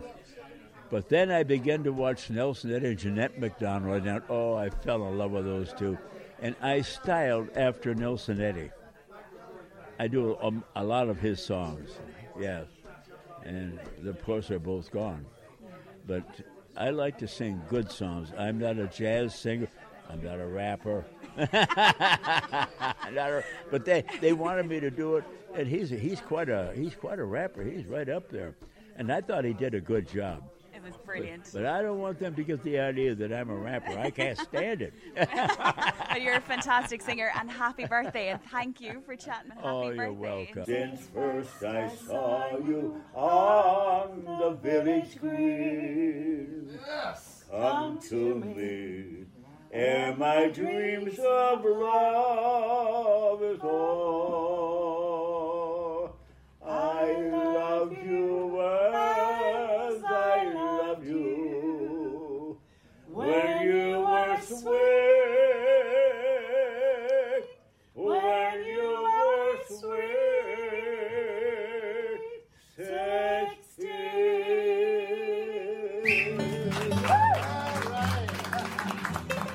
Ah, isn't that such a lovely, lovely uh, piece? And my thanks to Mairead Twohig, our news reporter who went out to chat to Don, and for John Paul for putting that piece uh, together. And once again, happy birthday to Don Graves, who on Wednesday celebrated his 98th birthday here in Ireland. Uh, yet something else off his bucket list. I think they're flying home. I think it's today or uh, tomorrow. He's had a wonderful week here in Ireland, but especially here with us here in uh, Cork. But incredible uh, to think he's probably one of the last surviving uh, members of that World War II uh, Iwo Jima. Um, battle is uh, so many Americans and so many Japanese Japanese lost their lives uh, during that particular battle. Anyway, happy birthday to uh, Don and thanks for taking time out uh, to talk to Mairead. I did, did, the community diary. Somebody just wants to, uh, to, mention, didn't get it in in time, that there's social dancing going on in the CYMS Hall in Newmarket uh, tonight. Music is by Mike Condon and the message is it's a great place to catch up with old friends, but it's also a great place to meet new friends. A great social gathering. That's the CYMS Hall in Newmarket. 0818 103 103. Let's take a break. John Paul's taking your uh, calls, and we'll be back after these talking movies with Mark Malone. Cork today on C103. With Corrigan Insurance's Macroom, now part of McCarthy Insurance Group. Want great advice? You know who to talk to. CMIG.ie. You're listening to C103's Cork Today podcast. Phone and text lines are currently closed. Cork today on C103. And Mark Malone, our movie reviewer, joins us with some movie suggestions for this weekend. Good morning to Mark, or Hi, good, after, good, afternoon to you at this stage. Okay, two movies uh, Ghosted, and the second is Plane. And here's a quick trailer from Ghosted. I'll just hang on. You'll see. She ghosted him. I'm going to London. Where am I? Can you walk, Cole? Who are you? CIA. Oh my God! I want her alive.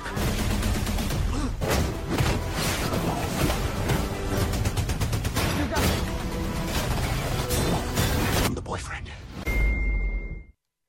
Okay, I'm trying to work out from the trailer what have we got going on here with Ghosted. Action adventure, I suppose. Okay. Yeah. Um, we've seen it all before, and here we go again. Uh, you know, I seem to come here every week and I talk about movies that have been AI generated, and uh, here we are, and uh, another one. Um, sorry, I've turned up my mic there. That's my fault. It's okay. You all right? Um, and the thing is, is that uh, this is on Apple TV Plus, which I know a lot of a lot of people won't have. Now, I do have it. Uh, I signed up during lockdown. You know, like a lot of people, uh, I spend six ninety nine um, a month for it. But Yeah. very, very, but there's very rarely anything I really want to particularly see on it. And uh, and this was one of the films where they, this is. And I think I talked about this recently. How they talk about the success of streaming movies on streaming kind of sites, but Yeah. how do you gauge that? Yeah, do you know what. I mean?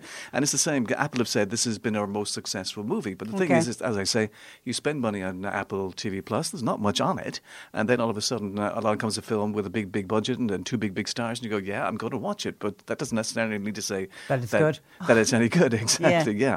And um, so this stars uh, Chris Evans and Ana de Armas. Now we watched Ana de Armas in the Bond movie, uh, the most recent Bond movie, Okay. where she kicked bottom, All right. and she was very, very good in that. And, and obviously, the makers of this decided it was meant to. The film was meant to star Scarlett Johansson, but uh, she couldn't uh, make the film because of uh, scheduling uh, conflicts, and so they gave it to Ana de Armas, and uh, she does exactly that, and she's very, very good at that kind of thing. Um, it also stars Chris Evans. They've, they've worked together before. They were in Knives Out, and there's an awful lot of talk about uh, um, their on-screen chemistry, and the, throughout the film, they're constantly referring to that in the film. Uh, people are constantly saying to them, "Look, uh, you know, you should get a room. You should get a room." It's a kind of a running joke, and it kind of gets a bit annoying after a while. The thing is, is that this has been hammered by the critics, and I have no idea really, really why. Because it's the exact same as you know, if you think, if you look at Mr. and Mrs. Smith, for example, with Yeah. Brad Pitt, or, or Knight and Day with uh, Cameron Diaz and um, and um, uh, Tom Cruise, we've seen this kind of stuff constantly. It's these are the kind of the films that are that they're basically written. They're just a bunch of kind of. Um, um, kind of action sequences. You have two actors, you know, doing their best with what little script they have.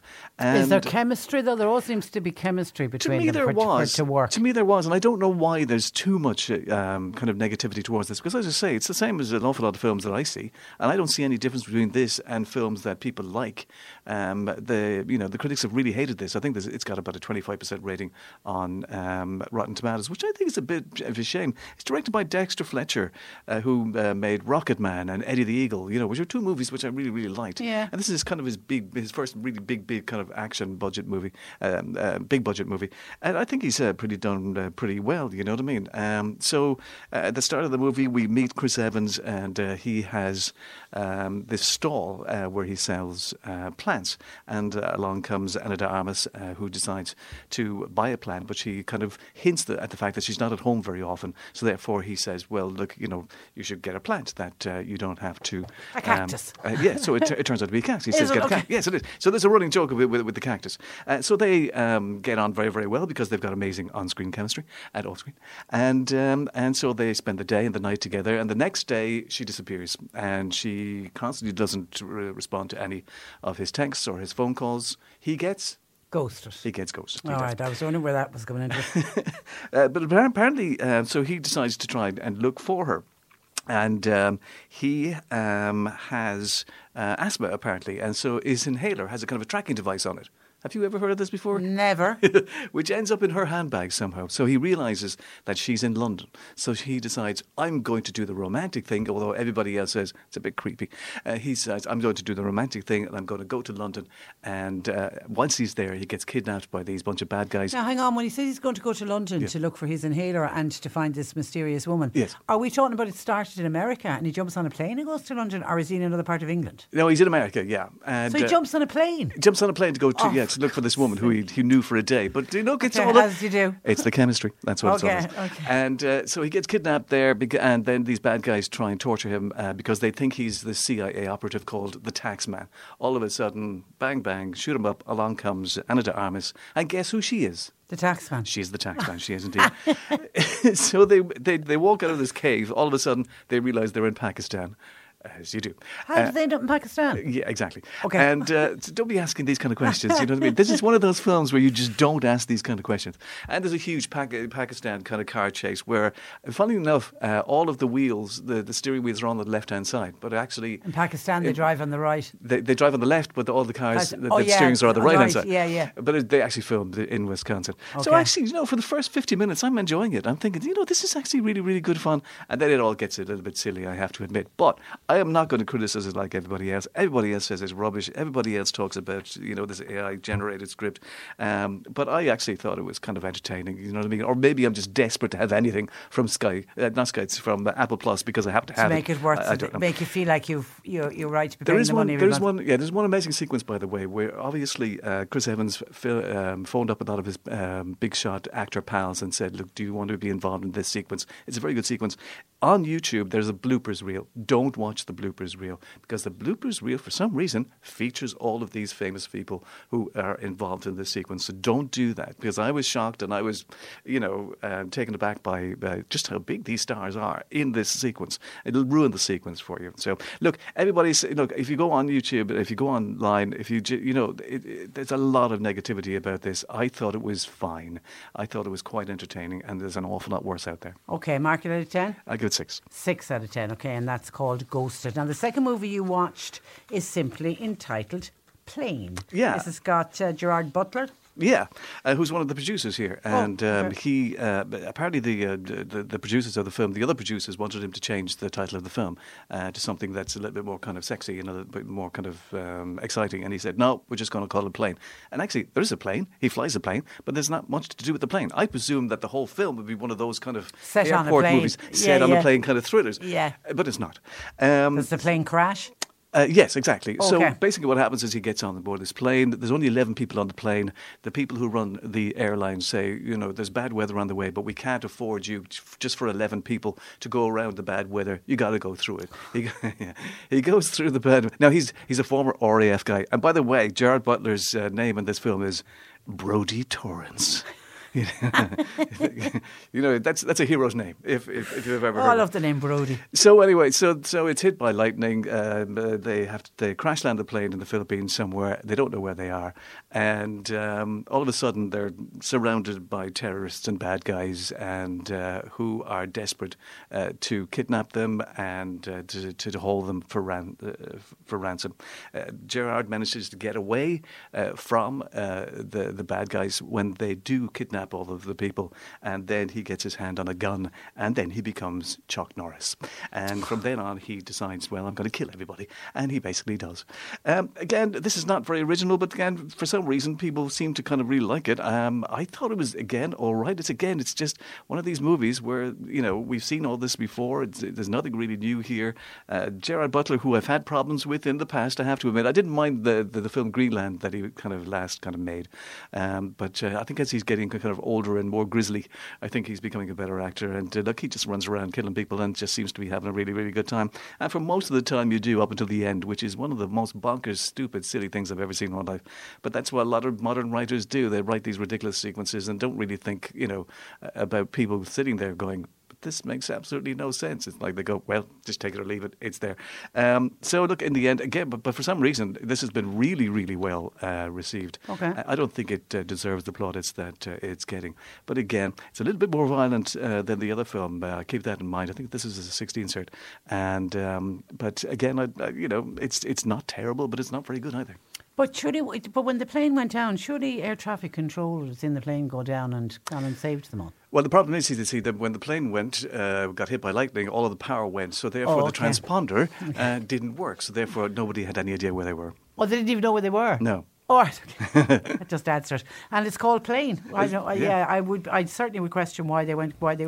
Why he went for that title. Okay, Mark. Plane out of ten. I'll give it six as well. Six out of ten. Okay, listen. Thank you for that. Have a lovely week, and we'll chat again next Friday. Thanks for that. That is Mark Malone, our movie reviewer. That's where I leave you for today, and indeed for this week. My thanks to John Paul McNamara for producing all week. Nick Richards is with you for the afternoon, and we will be back with you on Monday morning at ten o'clock. Until then, have a lovely weekend. I'm Patricia Messinger. Stay safe. Cork today on C103. With Corrigan Insurance's Macroom, now part of McCarthy Insurance Group. They don't just talk the talk, they walk the walk. See MIG.ie.